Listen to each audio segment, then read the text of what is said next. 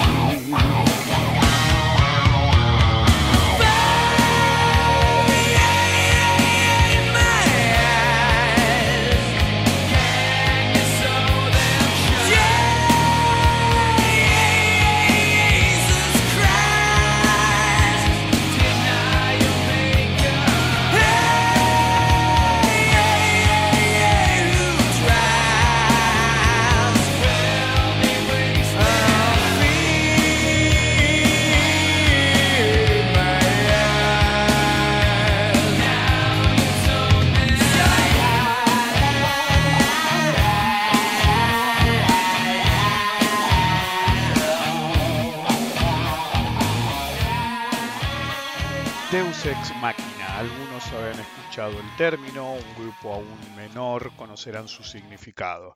Es bastante simple, es un recurso argumental por el cual cuando una historia se enfrenta a un problema irresoluble, se utiliza algún tipo de subterfugio, recurso totalmente ajeno a la historia hasta ese punto específico, resolviendo el dilema en forma abrupta mediante algo totalmente improbable y totalmente imposible más bien. La función de ese suceso, prácticamente imposible, suele resolver lo, irresoluble o explicar lo inexplicable para lograr impulsar la historia más allá de un cuello de botella, mientras que en forma colateral se busca sorprender a la audiencia mientras se logra completar o hacer avanzar el relato. Originalmente no era algo tan pero tan extremo.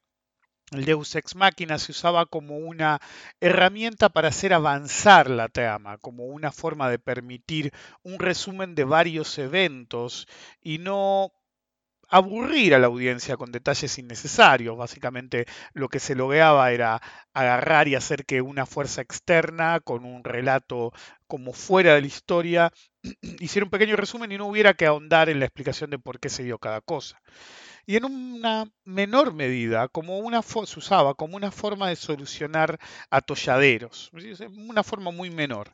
Mayormente se usaba una especie de fuerza externa, un dios. ¿sí? Entraba a escena, a la caja, del, teatro, del escenario, desde fuera de la caja y con su cuasi omnipotencia en el tema podía literalmente resolver o explicar cualquier cosa sin ser discutido, porque era básicamente un dios. Así el Deus ex machina tiene un poder newtoniano que permite cambiar dramáticamente la dirección de los eventos a voluntad por su sola presencia. Usé el término literalmente porque así nació. Deus ex machina, el dios de la, de la máquina. Esilo introdujo la idea y con una eh, grúa se hacía descender al personaje de un dios en el anfiteatro.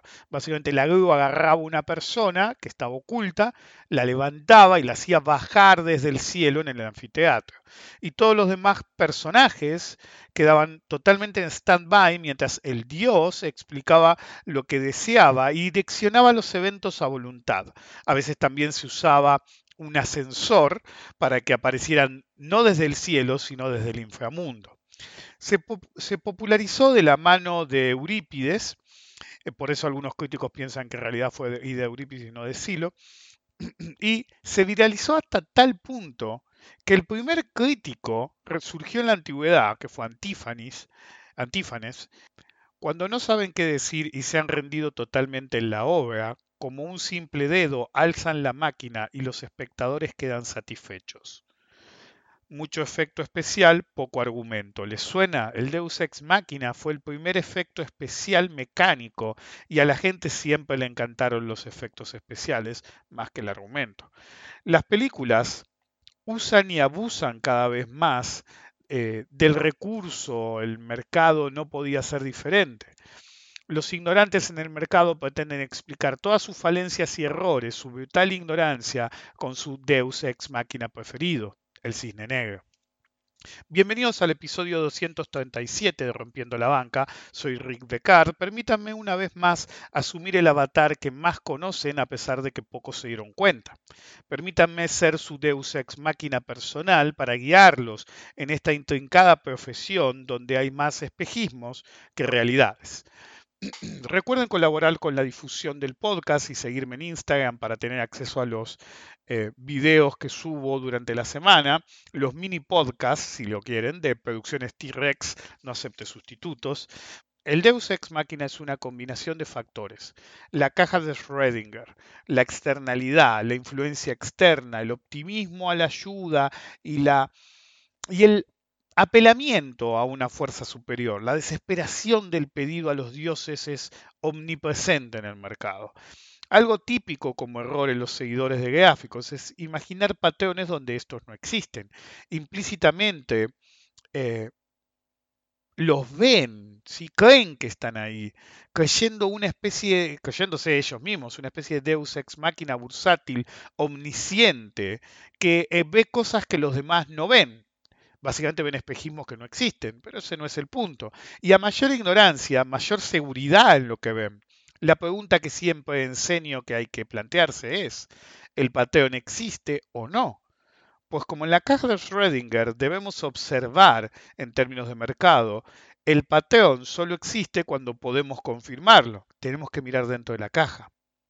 Sin ver la confirmación eh, de válido o inválido, no se puede saber. Lo cual está perfecto, ya que los patrones no son acerca de verlos, sino acerca de las consecuencias al estar confirmados que pueden tener operativamente hablando. Un patrón potencial no existe, no hay gatillo, pero al, observarlo en su formación, en su potencialidad, nos da una ventaja enorme, nos permite reflexionar con anticipación en qué nos conviene hacer qué estrategia implementar si se confirmara y abandonara el terreno de la potencialidad y se volviera real. Me han escuchado en el pasado decir, los patrones no se buscan, se encuentran. El que busca mucho encuentra lo que realmente no está ahí, el sesgo cognitivo definitivo de encontrar lo que uno quiere encontrar porque es lo que está buscando. El que en vez de buscar activamente mantiene la perspectiva, encontraré incluso cosas ocultas o no tan obvias eh, a primera mano. Si la claridad de mente de la que eh, hablaba la semana pasada, y obviamente ambos podcasts son parte de un ciclo, eh, es importante, no hay nada que la reemplace, nada, absolutamente nada que la reemplace en ¿Se acuerdan cuando hablaba de la, de la actividad, de la observación de mercado como actividad Zen? Es acerca de el desapego del mercado. ¿sí? Eh, los yankees tienen una frase, eh, to be invested in, ¿sí? y suena a, invertir, pero en realidad significa a estar tan pegado a algo, tan concentrado, tan acercado a algo, eh, se ve como algo útil, pero tiene sus límites, como decía la semana pasada. Entonces, sí, la claridad de mente de la que hablaba la semana pasada eh, es clave. Es, nada reemplaza eso y el sentido común. Hace no mucho me pasaron una captura de un conocido lado y encadenado, if you know what I mean, que decía que había que ignorar las pautas de volumen de todos los patrones porque no se dan casi nunca. Yeah, right. Cuando lo que pasa realmente es que este lado y no entiende que lo que fallan no son las pautas de volumen de las figuras que ve, sino que ve figuras que no existen, esto fue desde siempre en él, ni siquiera existen ni como potenciales, lo conozco hace años y nunca pegó una, y como Homero, ¿sí? Eh, que cuando veía una película lo aburría, eh, se inventaba una, este lo aburrió aprender y se creó su propia teoría sin sentido y sin siquiera agregarle alcohol y mujerzuelas. Alto crossover referencial me acabo de mandar. Obvio que si la figura que ve no existe y es una interpretación pedorra de él, que ve lo que quiere ver, la pauta de volumen no se va a cumplir. Sería un milagro que se cumpliera. Y de hecho se daría la pauta de volumen, pero no la figura que él quiere ver. Eso sí, hay que admirar el ego de un boludo que siempre cree que es él el que está en lo correcto y que el mercado y todos los demás y las técnicas de análisis se equivocan y él no. A pesar de que la evidencia y la realidad le refregan la chota en la cara una y otra vez, él sigue emperrado con que el genio es él, un genio incomprendido. Hay genios incomprendidos, pero a veces hay simplemente pelotudos que dicen pelotudeces. El análisis es tan bueno como el analista que lo hace. Esto siempre ha sido así y siempre lo será. Entonces, tan importante como el conocimiento es el sentido común. Si el análisis contradice tu visión de lo que deberías ver, no se puede decir haré mi propia teoría con alcohol y mujerzuelas. Hay que replantearse la situación. Este muchacho lo intentó, hacer su propia teoría ya hace unos eh, cuantos años y fue y es el reír del mercado, incluso él sigue sin darse cuenta. Me hace acordar a una película eh, que acá, acá le habían puesto Confusión, no me acuerdo cómo, Confu Hustle se llama. No, esa era otra, no, esta era Confusión. Era un tarado que, viste, poco gracioso que había doblado las películas, qué sé yo, y en una parte le decía, unos, un chino se le venía a hacer el macho, que yo soy, qué sé yo, y el maestro, sí, obviamente estaba truchada la doblada de la película, le decía, no, por diversión a este le enseñamos todo mal. Era un tarado total que se creía, no sé, el dios de la pelea. Pero hey, gracias a él, no al de la película, sino a este pelotudo eh, llamémoslo anónimo, encadenado, gracias a él cualquier ignorante en comparación parece saber de qué habla esa externalidad positiva al lado y sí que se deja ver, y beneficia a los lados. Apelar a la suerte o a la esperanza como el Deus ex machina bursátil definitivo es idiota. Ese dios siempre te dejará de garpe, como todos los demás dioses. Y como se quejaba Esilo hace tantos siglos, ¿sí? en cuanto la cosa no va, ¿sí? Van y buscan el milagro salvador, tan improbable como irreal, y en el mientras vean pants. Los sistemas de trading son el dominio definitivo de estos conceptos. El sistema es la caja de Schrödinger y el usuario el hombre en la caja. ¿Está el sistema vivo o muerto? ¿Está el hombre en la caja vivo o muerto? La única forma de saberlo es mirar dentro de la caja, en este caso, operar el sistema en vivo y averiguar si es viable o no. Eso es mirar dentro de la caja en términos bursátiles. Por eso es clave ser cuidadoso en qué caja uno quiere entrar, porque uno entra voluntariamente, en qué sistema quieren confiar. O en vez de irles bien, pueden ser los hombres en la caja, enterrados en su propia mierda, esperando por un Deus ex máquina salvador que jamás vendrá. Nunca. Pero a veces podemos ser nuestros propios deus ex machina. La caja de Schrödinger versus la fuerza externa que permita una salida del laberinto, de la existencia potencial de la ganancia o el sistema, y negarnos a ser el gato, encontrar la opción superadora del análisis, o de nuestro modo operativo, de nuestra forma de encarar la vida en general. Debe ser nuestro objetivo ser capaces de pensar fuera de los patrones usuales, ajenos y propios, para intentar liberar nuevos enfoques. Está en nosotros ser el Deus ex máquina propio, ¿sí? encontrar una verdadera solución superadora, usando verdadera flexibilidad en la cadena de razonamiento y sus estrategias consecuentes. De nada sirve ser el tipo que se encierra en patrones ya existentes o convencerse que lo que hace sirve para algo. Todo lo que hacemos puede o no servir para algo. Pero si vamos por la vida dando palos de ciego, realmente no va a servir para nada. Cuando uno se enfrenta a un gráfico, ¿sí? ahora me quedó abierto, estoy parado, me quedó abierto el Standard Poor's 500, el índice en sí. Y yo miro el gráfico y tiene las líneas que algunos de ustedes ya han visto, tiene los análisis que ya han visto, perfecto. A pesar de que yo me paro acá, lo miro, y en realidad no estoy prejuzgando nada, a pesar de que veo las cosas que ya estaban marcadas, pero cuando yo pongo un gráfico de la nada, es fácil decir, ok, vamos a empezar a mirar a ver si encuentro algo. ¿Y qué digo siempre yo? No busquen den un paso para atrás. No se encierren en la caja voluntariamente y necesitan un rescate después. Párense, miren el gráfico y fíjense qué ven. No busquen, encuentren. ¿sí? Por más que suena como filosofía barata, no lo es. Es decir, lo que digo es, no busquen conceptos, no busquen pensando que van a encontrar algo. Tienen que abstraerse lo más posible. Uno tiene, como dicen los yankees, yankees invested in, se tiene que dedicar, tiene que eh, prestarle atención y dedicación a lo que hace, pero no tiene que ser absorbido, como si el gráfico fuera un agujero negro que te chupa otra dimensión en la que son todos pelotudos. No funciona así.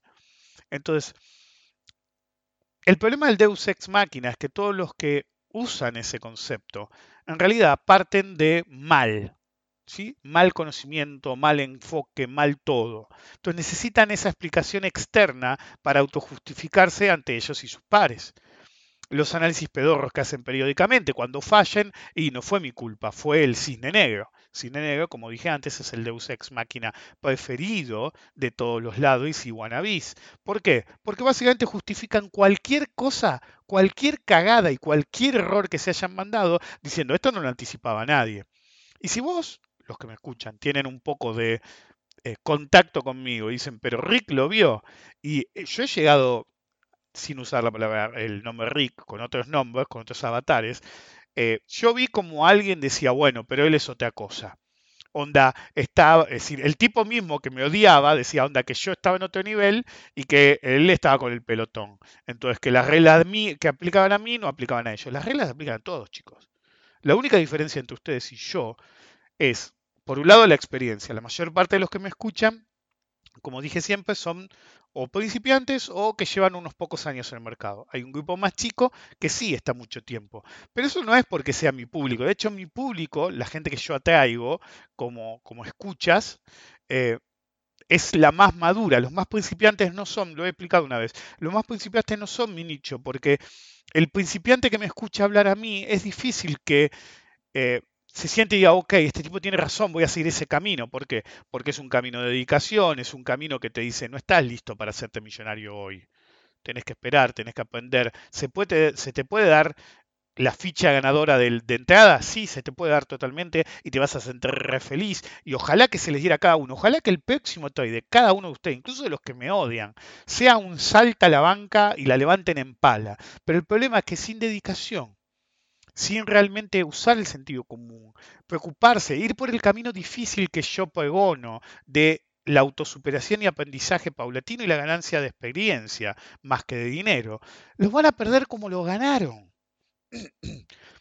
Ojalá que se les dé el golpe de, suerte. Pero porque yo siempre digo la fortuna favorece a la mente preparada. Porque cuanto más preparado estés, yo también he, he tenido lo que se conoce como golpes de fortuna. Posiciones que voy por una u otra razón, con un análisis sólido, y uso la frase la fortuna favorece a la mente preparada, porque de golpe salta la cotización por algo totalmente externo a mí, un Deus ex máquina si lo quieren, pero al mismo tiempo yo no necesitaba ese Deus ex máquina, simplemente fue una ayuda adicional. Entonces, el golpe de suerte existe porque a veces es pura casualidad, es la distribución normal ajustándose con los fat tails que hay en el mercado. Entonces, estabas en la posición correcta en el momento correcto y por las razones correctas. Porque uno puede tener el golpe de suerte, entonces estuviste en el momento correcto, pero no estuviste por las razones correctas ni por el análisis correcto. es decir, cuando se da todo es genial. Vos podés estar en un trade porque analizaste bien y tenías las razones correctas para entrar en esa posición de ese modo. ¿ok? La suerte en sí puede funcionar o no, puede activarse o no. Puedes haber estado en el momento correcto ahí en términos de que se dé un golpe, un salto a favor, pero realmente no lo necesitas porque la posición era correcta analíticamente, viablemente y operativamente. Con eso te sirve. No tenés la velocidad del golpe de suerte. Pero si vos te regís por no ser el hombre en la caja, el gato a punto de morir, ¿ok? Y elegís el camino superador de no encerrarse en el foco extremo o en unas reglas preconcebidas que a veces ni siquiera entienden. Una vez que entienden que, no lo digo en joda, trading when it matters, o no lo digo en joda, la fortuna favorece la mente preparada, si ustedes se guían por el sentido común, por reglas claras, por no asumir nada, por no creerse más vivos que los demás. Yo no lo hago. Muchos creen que lo hago y en realidad no lo hago. ¿ok? Cualquiera que se haya reunido en persona conmigo se ha dado cuenta con eso. Cuando hacía los tomando con Decar y algunos se manifestaba un poco lado y yo te puteaba en la cara, flaco, ¿eh? Y de eso hubo múltiples eh, tomando con Descartes, fueron como 14, y si bien hay algunos que venían a todos, entre todos, una vez hice la cuenta, y habían venido más de 80 personas entre todos, sí, no suena mucho, pero una reunión cada seis meses, flaco, y 80 a 100 personas diferentes vieron que cuando un chorro adelante, no chorro abiertamente, pero hubo un par de lados que se infiltraron o se mostraron lados más adelante, y yo les, los puteaba en la cara, adelante, ¿ok? no se me mueve un pelo de decirte en la jeta sos un pelotudo, pero al mismo tiempo hablaba de igual a igual, no me creía superior, éramos todos iguales. Es decir, es algo que dije siempre y no lo hago como un reclamo y lo hago porque es lo correcto. Yo he visto muchas veces gente que invita a cena, qué sé yo, en el yacht y qué sé yo, y él, no paga. No, yo no pago. Yo no. Traigan la cuenta, dividimos en todo y todos es igual. Democracia total. Y cuando un grupo un poco más selecto, porque a fuerza de conocernos, eh, me, me, generaron la confianza necesaria como invitarlos a mi propia casa. Yo pago todo. Lo único que tienen que pagar los que vienen es el transporte. El tomando con decar siempre me traían un vino. A mi casa ni les dejo dar vino. ¿Ok? Olvídense, acá se paga todo. Entonces, no sean el hombre en la caja que se cree superior, que está en otro nivel, que todos les rinden pleitesía, porque van a morir enterrados en su propia mierda. Porque ustedes pueden hacerle creer a todo el planeta que son superiores, o pueden hacerle creer a toda su familia que son vivos, pero al mercado le chupás un puto huevo. En el mercado sos una rata más o peor, una araña más que aplastar bajo su pie. Y al mismo tiempo no tiene conciencia el mercado. Para el mercado no existimos. Ni siquiera nos dedica una fracción de un tic. Primero porque no es una entidad consciente, sino también porque no somos nada en un océano enorme. Tiene más entidad una gota de agua en el océano que nosotros para el mercado. Entonces hay que tener mucho cuidado en cerrarse en patrones simples y después apelar al Deus ex machina, porque creen que no lo hacen, pero lo hacen. Siempre hay una buena razón para alejarse del sistema, siempre es una buena razón para ir a boludear en vez de estudiar el mercado y seguirlo, siempre hay una buena razón para esta vez es diferente y apostar duro. Hoy en un, eh, si no fue hoy, fue ayer, creo que fue hoy, eh, en, el video de Instagram mencioné que un tipo, había salido una noticia de un tipo, un guardia de seguridad que nunca había operado en la bolsa y vio lo de GameStop y vio que lo decían por todos lados y creyó entender de qué iba el asunto. Todo el tipo sacó un préstamo personal y compró GameStop prácticamente en el máximo y ahora está de los 20 mil dólares, creo que le quedaban 8 mil, no, creo que lo tengo abierto. Está 80% abajo. ¿Ok? Y eso fue el otro día, sigue bajando esto. Ese tipo se cagó la vida. ¿ok? Ese tipo se cagó la vida. ¿ok? Es así nomás. y mientras algunos te van a decir, no, porque esto es así. Teníamos al nene Cheto el otro día intentando manejar en Reddit. Creo que lo banearon. Alguien me dijo que lo banearon. Le dijeron de todo. Sos un pelotudo. Después algunos se reían de los que habían perdido por Superville el otro día y resultó que por primera vez Argentina no tuvo nada que ver, fue una manija de dos tipos con muchos seguidores que buscaban acciones muy líquidas, las manijearon, qué sé yo, y a la mierda. ¿ok? Y lo más probable es que esos dos tipos o no apostaron nada o ganaron comprando antes, pero por ahí no hicieron nada, y la movida se dio porque todos sus suscriptores salieron a comprar, o todos los que lo leyeron salieron a comprar, y claro, vinieron los de acá, vieron eso, le dieron con un caño y la destruyeron, ¿ok? Pero el problema no es toda esa gente, el problema es el daño colateral. La pregunta es, ¿ustedes son el Deus ex máquina o son el hombre en la caja? Entonces, muchos de estos pelotudos que manejean se creen que todo el tiempo son el Deus ex máquina, son el hombre en la caja. En el libro Ubik, ¿sí? no voy a cagar, el, se los recomiendo, no voy a cagar el argumento, ¿sí?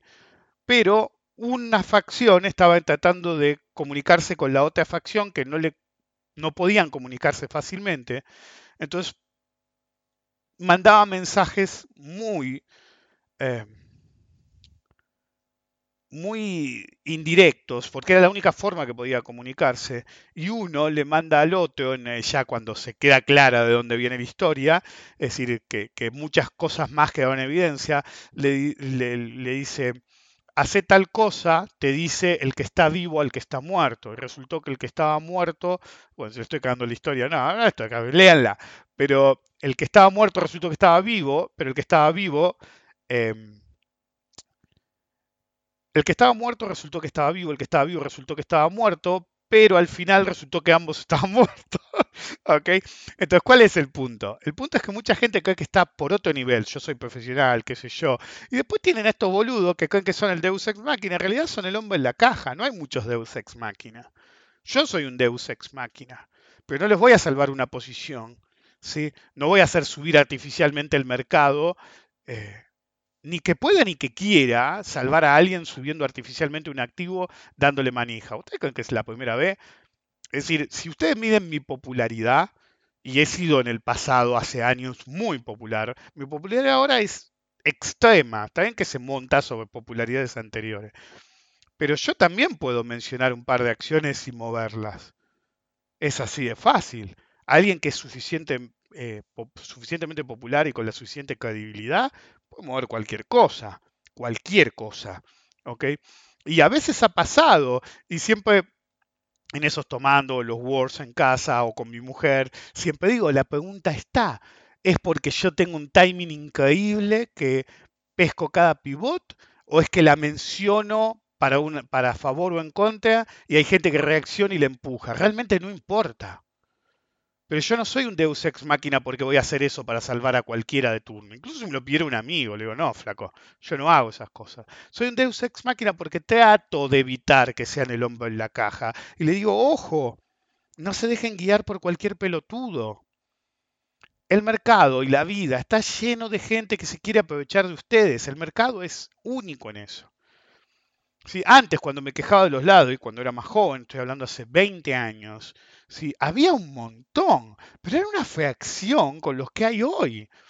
Hoy cualquier cuatro de copa, el otro día me mandaron una captura de un flaco, ¿sí? que decía, sí, estoy hace tres meses como trader profesional y te voy a decir cómo hacerte rico en la bolsa porque es una boludez. Después ves a los que operan los memes stocks, que flaco, no tenés 20 años, ¿ok? El otro día vi un video de un pibe de 18 años que decía que había encontrado el secreto de la bolsa, literal. ¿Ok? O el otro día uno que se hace el super quant, que está con el señor Ahumada y el traidor, uno de los traidores, y que decía, sí, porque yo empecé a trabajar en una mesa, me lo mandaron hoy, en no sé qué fecha de 2017, alto profesional, porque yo me acuerdo que en 2017 ya te hacías el que te la sabías toda, ahora con tres años ni te cuento, y seguí sin saber un carajo. Cada vez que me mandan una captura de él, si veo lo que escribe, sí, pero este tipo es un imbécil. Y él cree que es el Deus Ex Máquina. Todos los que están en el mercado y se creen superiores a los demás son los que se creen el Deus Ex Máquina. La gente a la que las reglas no le aplican. La gente que hace sus propias reglas. Y hay cierto sistema perverso que potencia ese tipo de sociopatía en el cual no, los grandes hacen sus propias reglas. No, flaco. No funciona así. Las reglas son unas reglas.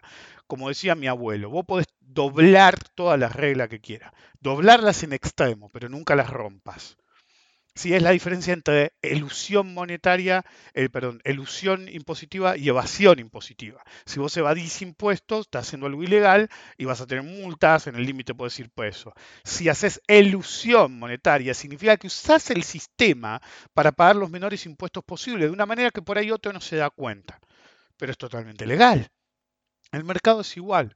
Esos romperreglas, esos eh, glamour boys, yo porque no les di mucha más bola, y incluso ahora con lo que estoy diciendo no estoy dando mucha más bola, pero cuando empecé a poner canciones, una canción se iba a llamar, un podcast iba a llamar Glamour Boys y usar el tema de eh, Living Color, precisamente por estos. Se visten bien, hablan cheto, ay, tengo mi alic, o qué sé yo, o yo soy asesor. No, flaco, sos un cuatro de copas, un empleaducho sostenido por X razón, un fracasado. Si en el mercado sos un empleado, sos un fracasado. Esto lo decimos hace años todos los socios de la bolsa. Todos los brokers se creen elite no son nadie, son nuestros empleados. Nuestros empleados. el que tenga más plata usted. Supónganse que uno de ustedes está siguiéndome a mí en este momento y quiso, eh, quiso arrancar a invertir, no tenía mucha, mucha guita. Y pusiste 5 mil pesos, no digo 5 mil dólares, 5 mil pesos en el mercado. Tu super broker, ponle que pusiste en el broker más caro de Argentina. Tu super broker sigue siendo tu empleado con 5 luquitas. Entonces, si tu fin último Nenecheto, Ahumada, Los Traidores, el Capitán Patineta, todos esa, toda esa lacra, porque si estás del otro lado sos una lacra, pues sos una sanguijuela que trata de vivir de los demás, pues no es un broker tipo banco que no da opiniones, no, gente que trata todo el tiempo de abrochar a sus clientes y hacerlos operar al pedo. Toda esa lacra, por eso son una lacra los que están del otro lado, buscan aprovecharse de ustedes. ¿Ok? Pero si tan buenos sos, ¿Por qué estás tan ocupado en ser una laca en vez de operar? ¿Sí? O dar seminarios o, vivir del mercado de verdad, no con un cheque abajo el brazo que depende de que los demás pierdan su dinero. La parte perversa del sistema es que el sistema está diseñado para que haya un grupito muy reducido de Deus Ex Máquina y que todos los inversores sean el hombre en la caja que eventualmente queden enterrados en su propia mierda. Y uno dice, pero así mueren todos y no hay negocio, siempre hay pelotudos nuevos. Y cuanto más nuevo el pelotudo, más fácil cagarlo. El enemigo número uno de todos los brokers y de todos los Deus Ex Máquina wannabes es el operador sobreviviente, el que sobrevive a largo plazo, porque es más difícil de estafar de convencer, supóngase que no de estafar, de empaquetar en que compre tu basura, tanto si se da y como si no. Eh, esto es para manos grandes, no vas a rematar los papeles. Claro que cuando sale mal te quiere convencer que aguantes los papeles en el ojete, porque si no encima lo destruís. Y esto funciona así. Uno tiene que ser vivo en la vida. Y el mercado es un pequeño en realidad pequeño lo hablo respecto del universo, respecto del planeta, en realidad es enorme. Un pequeño ecosistema, eat or be eaten, lo dije la otra vez en, en Instagram. ¿Sos el que come o el que se deja comer? ¿Sos la víctima o el victimario? ¿Ok? Y puede hay muchas escalas de víctima y victimario. Están los que pierden constantemente pero pierden poco y están los que terminan comiéndose un balazo porque se fundieron más allá de todo arreglo. Hay un espectro enorme. Y de los hijos de puta también hay un espectro enorme. Está el cometero que dice, no, yo me metí también. ¿Se acuerdan que yo hablaba de la creación de empatía? Ya no me acuerdo, ahora que hay varios fuentes, no me acuerdo si fue en Instagram o fue acá, pero esa creación, esa necesidad de crear empatía para quedar bien. Entonces, si el consejo que te dan es una mierda, vos decís, uy, sí. Y entonces lo llamás y dices, che, me mataste. Y digo, no sabés. Él te dice, el que te vendió la fruta podrida, me, hicieron mierda. Me hicieron mierda, ¿viste? yo me apalanqué, que yo me hice, mentira la mayor parte de las veces es una mentira vil, son unos hijos de puta.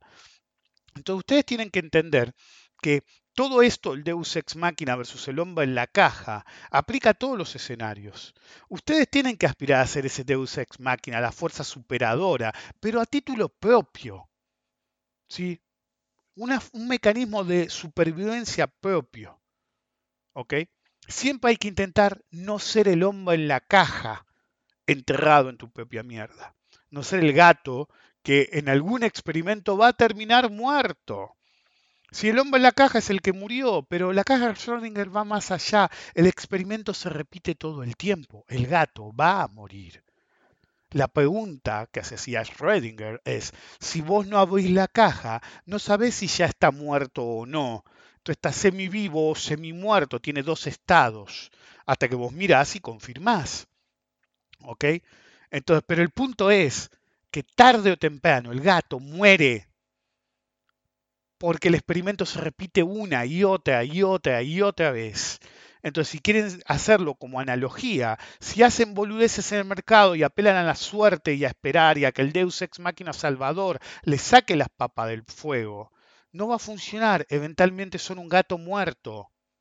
Y nadie quiere un gato muerto. Los entierran para no tenerlos en el medio. La vida es simple. El que tiene conocimiento tiene herramientas. El mercado no es diferente.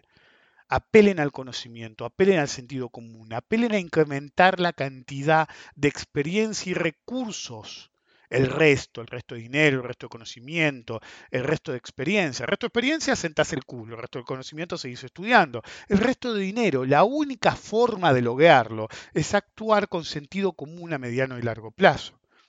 Cuando fue lo de, no GameStop, cuando fue lo de Superville y antes GameStop y un par más, lo dije la otra vez, es un patrón que yo no explico, que descubrí yo, y dije, en una época yo te enseñaba ese patrón y te decía, sí, es un patrón muy raro, una vez lo vi en Telecom hace como 10 años, después perdí la imagen, entonces solamente te lo relataba y lo dibujaba, porque no lo tenía, lo tenía que dibujar.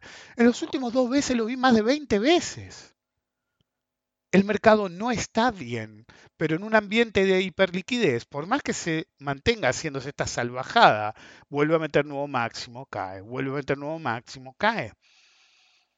El tema es que en algún momento las ineficiencias van a ser tales que no vas a poder seguir inyectando liquidez. Y ahí estás en la trampa de liquidez de mercado. No importa cuánta hiperliquidez haya, ya no se va a sostener por sobre sí mismo. Todas las audiencias y todas las exacerbaciones que hay y el Congreso diciendo tenemos que investigar GameStop y las... ¿Ustedes creen que esto es nuevo? Esto pasó en las .com, esto pasó en el 2008, lo dije la otra vez, pero creo que en Instagram, esto pasó en las .com, esto pasó en 1987, pasó en los 70 eh, durante la del petróleo, pasó en 54, fue, un 54 hubo una, las más notorias son el 2008, 1987, eh, la de Cal 30 obviamente, cuando la bolsa colapsó, el pánico en 1907, el pánico en 1870 y algo, es decir, y siempre pasó lo mismo el Congreso de Estados Unidos empezó, no, porque tenemos que investigar y qué carajo pasó y que no sé qué, y la inestabilidad, y tarde o temprano termina con un susto de verdad. Hasta ahora tuvimos sustos menores. ¿Va a haber un susto ya? No creo. Hay mucha hiperliquidez, hay mucho pelotudo con dos mangos, y el gobierno de Estados Unidos y del primer mundo sigue tirándoles guita y guita y guita y guita, y en la cara los cagan. Casi todos los pelotudos dicen, sí, estoy esperando mi cheque para depositarlo en Robinhood y perderlo, pelotudo, y perderlo. No es que te vas a hacer una diferencia, lo vas a perder. Te vas a transformar en el, en el hombre en la caja. Este chabón que era guardia de seguridad se cagó la vida. Ahora tiene que levantar un préstamo inlevantable. Y lo que está haciendo en este momento este muchacho es lo que hablé hoy de Bill Gross en Instagram. Este muchacho no es Bilgeos. Este muchacho es un cuatro de copa, puede aguantar todo el tiempo que quiera, pero yo he conocido gente que se mantuvo 80% abajo toda su vida, esa posición. Y el préstamo lo vas a tener que pagar. ¿eh? Y esto no es Estados Unidos. Sí, te sacan la guita, no importa si no tenés para comer, tenés que pagar el préstamo. ¿Ok? Entonces ese tipo se cagó la vida. Entonces hay un montón de gente que se cagó la vida con todas las boludeces a raíz de gente como Porno y Bill Gross y tantos otros. Y ellos no van a fundirse porque ellos se alimentan de los pelotudos. Ahora, háganse una pregunta. ¿Por qué todos estos pelotudos de alto perfil manejan acciones menores? Cuando tenés guita de verdad, no manejas nada. Vas y operás antes y esperas que los boludos lo hagan. O si sos vivo también. Simplemente levantás el teléfono y si lo quieren en términos de película, le decís al tipo que atiende, el caballo azul quiere hacer Osanacot. Y en diferentes, diferentes escalas y con diferentes personajes, todos tenemos un tipo al que primero podemos comprar y decirle, ¿sabes qué? Compré tal cosa. Y básicamente lo que hacen es lavarse las manos de haber manejado para arriba. Vos entras primero, se lo mencionás a la persona adecuada y chao. Es como en esos pueblos que alguien quiere que se entere. Es como, es como cuando Patty y Selma quieren, no me acuerdo, que se enteren qué cosa, entonces se lo dice a, y la muestran andando por teléfono, como si hubieran llamado a toda la guía, y en realidad habían llamado a dos personas, el primero de la guía y el último de la guía eran los más chusmas de Springfield, bueno, esto es así todos tenemos un tipo que sabemos que si le hablas va a armar una pelota y que tiene suficiente llegada. Yo siempre paso. ¿Por qué? Porque esas cosas tienen patas cortas. Acá en Estados Unidos siempre hay mal karma. Yo digo siempre, el mercado da múltiples oportunidades. Todo el tiempo. ¿Por qué siempre tienen que elegir lo que va a hacer que alguien quede por el camino, lo que le va a hacer mal a alguien? Lo hacen a propósito. A veces, para mucha gente, no es acerca de ganar guita, sino de que el otro pierda, y eso tampoco es viable. Sean sus propios deus ex machina y no víctimas de uno o un pseudo eh, deus ex machina que quiere hacerlos mierda, quiere enterrarlos en su propia mierda. Nos vemos.